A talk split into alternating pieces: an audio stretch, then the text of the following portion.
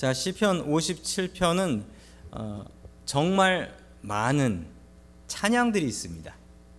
시편 57편만큼 이렇게 또 찬양이 많은 어, 그런 시편이 있는가 싶을 정도로 시편 57편은 찬양이 참 많이 있습니다. 자 오늘 불렀던 찬양도 대부분 시편 57편의 영감을 받아서 어, 쓰여진 찬양들입니다. 오늘 시편 57편을 통하여서 우리들의 삶 속에 주님을 찬양하는 그 찬양이 넘칠 수 있기를 주님의 이름으로 간절히 축원합니다. 아멘.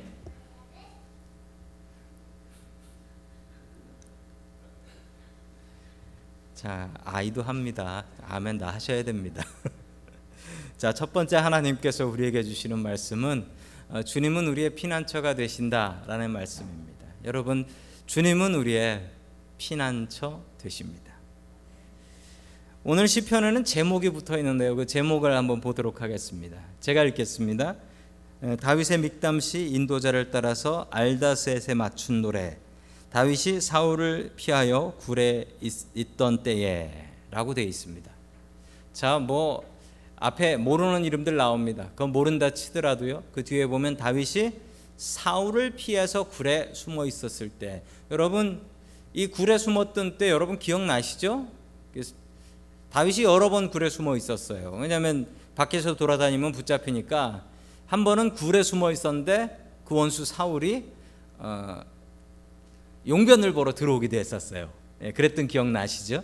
그렇지만 다윗은 이 사울의 옷자락만 찢었지 절대로 사울을 죽이지 않았다. 그랬던 이유는 하나님을 의지했기 때문에 내 원수는 하나님이 갚으시지 내가 갚는 거 아니다. 이 생각이 있었기 때문에 그렇습니다.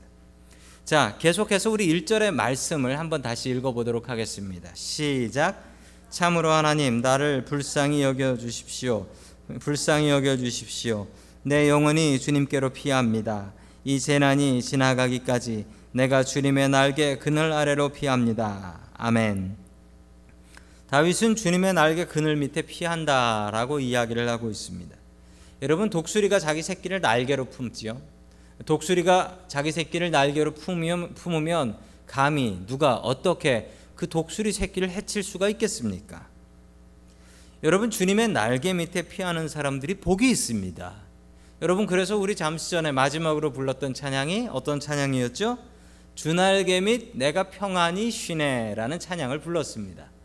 여러분 주님의 날개 밑에 가면 우리가 평안히 쉴 수 있고 그곳이 우리의 피난처가 되기 때문에 그렇습니다. 자, 1850년대에 목회하셨던 분입니다. 그러니까 지금으로부터 한 150년쯤 전에 계셨던 분입니다. 미국 뉴욕에서 목회하신 커싱이라는 목사님이 계셨어요. 커싱이라는 목사님. 이 목사님이 뭐 내세울 게 별로 없었다고 합니다. 목사 안수를 받고도 내세울 게 별로 없어서 결혼을 못 했대요. 결혼을 못 했는데 그 뉴욕에 있는 어느 교회, 시골 교회인데 그 시골 교회에서 목회를 하는데 그 교회에 그 정말 아리따운, 정말 아리따운 그리고 신앙이 너무 좋은 그 여자 교인이 하나 있었다, 처녀가 있었다라고 합니다. 그래서 이 처녀한테 감히 프로포즈를 못 하고 있었는데 이 둘이 그냥 마음이 통한 거예요. 그래가지고 결혼을 한다고 프로포즈를 하고 결혼을 했습니다. 자 그렇게 결혼을 해서 이 뉴욕의 브루클린이라고 하는 아주 번화한 동네죠. 그쪽으로 옮겨가서 목회를 했는데 이 아내분이 뭐 150년 전이나 지금이나 목사 사모 힘든 건 마찬가지인 것 같습니다. 이 사모님이 병에 걸렸어요. 우울증에 걸렸습니다. 우울증에 걸려가지고 한 10년 목회를 하는데 도무지 아내가 우울증에 걸려가지고 아무것도 할 수 없더래요. 그래서 아내를 위해서 다시 처음 만났던 시골 교회로 옮겨갔다라고 했습니다. 그런데 얼마 뒤에 이 사모님이 그 우울증이 너무 심하게 걸려가지고 그냥 말라가지고 병 걸려 죽었습니다.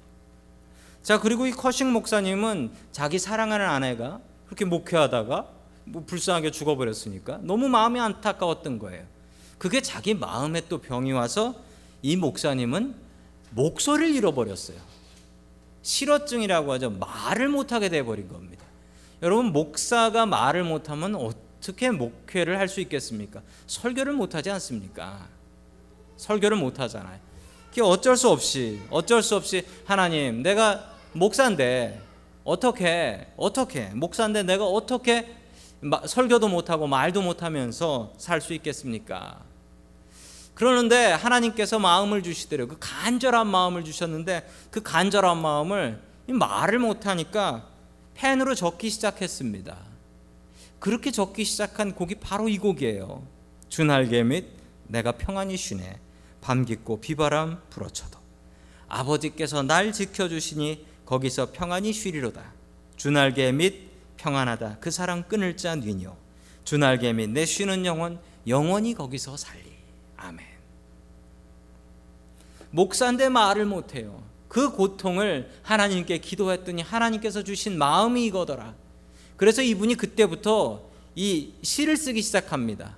그게 곡이 붙어서 나온 게 자그마치 300곡이 나와요. 300곡이. 자기한테 이런 은사가 있는 줄을 말할 때는 몰랐대요. 이분이 돌아가실 때까지 300곡 이 주날개 및 내가 평안히 쉬네 이 곡을 비롯해서 300곡을 작사하고 하늘나라에 가십니다. 여러분 이 찬양대로 살아가시길 원합니다. 괴로울수록 주님의 날개 밑으로 피할 수 있는 저와 여러분들 될 수 있기를 주님의 이름으로 간절히 축원합니다. 아멘. 어, 두 번째 하나님께서 우리에게 주시는 말씀은 바쁠수록 기도하라라는 말씀입니다. 바쁠수록 기도하라. 다윗이 위대한 이유가 있습니다. 다윗은 믿음만 좋았던 사람이 아니라 군인으로서도 최고였고 왕으로서도 가장 최고의 왕이었습니다. 여러분 다윗이 위대한 이유는 신앙과 믿음을 같이 겸비했던 사람이었다라는 사실이죠. 자, 계속해서 우리 3절 말씀 같이 보겠습니다. 3절입니다. 시작.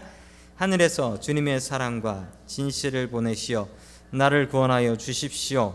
나를 괴롭게 하는 자들을 꾸짖어 주십시오. 아멘. 바쁜 삶의 자리에서도 다윗은 이렇게 기도하기에 최선 다했습니다. 여러분 어떤 사람은 바쁘면 기도하지 않고 바쁘면 말씀 보지 않고 바쁘면 큐티하지 않습니다. 여러분 그렇게 되기 쉽습니다. 그러나 여러분 다윗은 바쁠수록 기도했습니다. 여러분 예수님께서는 어떠셨을까요? 예수님께서는 아무리 사람들이 많이 몰려와도 내가 기도할 시간은 빼앗기면 안 된다고 하여 예수님께서는 잠을 줄이고 기도하셨습니다. 밤이 맞도록 산에 올라가서 밤이 맞도록 기도하셨습니다. 그 이유는 여러분 바쁘면 사람이 실수를 합니다. 예수님은 바쁠수록 더욱더 기도하셨던 이유가 더 맑은 정신으로 일하기 위해서 그리고 쓸모없는 일에 쫓겨다니지 않기 위해서 기도하면서 하나님 앞에 매달렸던 것입니다. 여러분 예수님의 성공 비결은 다윗의 성공 비결은 바쁠수록 기도한다. 중요한 일이 있을수록 기도한다. 기도하고 말씀 보는 걸 뒤로 제껴 놓는 것이 아니라 기도하고 말씀 보는 것을 바쁜 가운데서도 가장 중요하게 생각했다. 여러분 바쁠수록 우리는 더욱더 기도해야 됩니다. 기도할 시간, 말씀 볼 시간을 확보하며 살아야 합니다. 다윗은 도망자 신세였지만 항상 기도하고 하나님을 찬양했습니다. 다윗처럼 일과 기도의 균형을 이루고 살아가는 저와 여러분들이 될 수 있기를 주님의 이름으로 간절히 축원합니다. 아멘. 마지막 세 번째로 하나님께서 우리에게 주시는 말씀은 어, 새벽을 깨우는 사람이 되라라는 말씀입니다. 자, 이 말씀으로 책을 쓰신 분도 계시죠. 김진홍 목사님이 새벽을 깨우리로다라는 제목으로 예, 책을 쓰시기도 하셨습니다. 참 아, 대단한 목사님이셨는데요. 자, 여러분 오늘 이 기도가 참 아름답습니다. 다윗이 하는 기도가 패턴이 있어요. 어떤 패턴이 있는 줄 아십니까? 처음 시작은 고통과 절망이에요. 하나님 어디 계십니까? 사람들이 그러는데 하나님이 없다고 합니다. 내가 아무리 불러도 하나님께서는 응답하지 않으십니다. 다윗이 했던 기도의 내용이에요. 다윗이 했던 기도의 처음 내용들은 대부분 이렇게 절망으로 시작합니다. 그런데 여러분, 다윗의 기도의 끝은 항상 기쁨으로 끝이 납니다. 여러분 그 기쁨으로 끝나는 이유가 하나님 원수를 갚아 주십시오라고 했는데 야 원수 갚아 줬댄다. 그래서 기쁨으로 일어났던 게 아니고 하나님 원수 갚아 주십시오. 제가 괴로워 죽을 것 같습니다. 라고 하고 맨 마지막에 기쁨으로 일어날 때도 원수는 갚아져 있지 않았어요. 도망자 신세가 한스러워서 하나님 앞에 하나님 도망 좀 그만 다니게 해주세요. 라고 불평하며 주님 앞에 기도할 때 맨 마지막에는 기쁨으로 일어나지만 기쁨으로 일어나서 또 도망가야 했습니다. 여러분 그럼에도 다윗은 어떻게 기도하고 나면 이랬죠? 여러분 이게 다윗의 힘이에요. 이게 다윗의 힘이에요. 기도하고 나면 승리자로 응답 받은 사람처럼 일어나는 겁니다. 여러분 그래야지 도망갈 수 있죠. 힘내서. 그래야지 내일에 집중할 수 있지요. 성공할 수 있지요. 다윗의 기도는 승리자의 기도였습니다. 다윗은 실패자로 기도를 시작했지만 다윗은 단 한 번도 실패자로 일어나 본 적은 없습니다. 여러분 다윗의 기도가 위대했던 이유는 실패자로 왔더라도 일어날 때는 저 사람 승리자구나라는 것을 다른 사람들이 보고 알 정도로 변화가 있었다. 여러분 기도하면 이런 변화가 우리 가운데 있어야 합니다. 자, 계속해서 7절 말씀 같이 봅니다. 시작. 하나님이여 내 마음이 확정되고 내 마음이 확정되었사오니 내가 노래하고 내가 찬송하리이다. 아멘. 이 앞에까지는 좌절, 절망. 하나님 내 원수 갚아 주십시오. 제가 죽을 것 같습니다. 도망 다니는데 죽을 것 같습니다. 얼마나 가슴 졸이며 도망 다녔겠습니까? 여러분 다윗이 혼자 도망가면 숨기는 하지요. 다윗을 따라다녔던 사람이 수백 명이에요. 수백 명. 같이 도망가려면 이거 어디 가서 도망가고 내 한 몸도 있는데 어떻게 그 다음 수백 명을 매겨요? 그 안타까운 마음에 주님께 부르짖다가 여러분 다윗이 뭐라고 합니까? 내 마음이 확정되고 확정되었사오니 완전히 정해졌다는 말이에요. 내 마음이 조금 전까지도 펄럭펄럭 흔들거리던 내 마음이 주님께 기도하고 나서 정해졌는데 어떻게 정해졌냐면 확 정해졌대요. 그것도 두 번. 내 마음이 확정되고 확정되었사오니 그리고서 뭐라고 합니까? 주님을 찬양하겠습니다. 이제부터 주님을 찬양하기 시작합니다. 내 마음이 확정되고 나면 이런 변화가 있습니다. 그 바로 앞까지는 주님께 불평하고 주님 살려주십시오 간구했던 다윗의 모습이 그 다음부터는 사라져버리고 무슨 잔친한 사람처럼 주님 앞에 찬송합니다. 그리고 이렇게 찬송합니다. 우리 8절 말씀 같이 봅니다. 시작.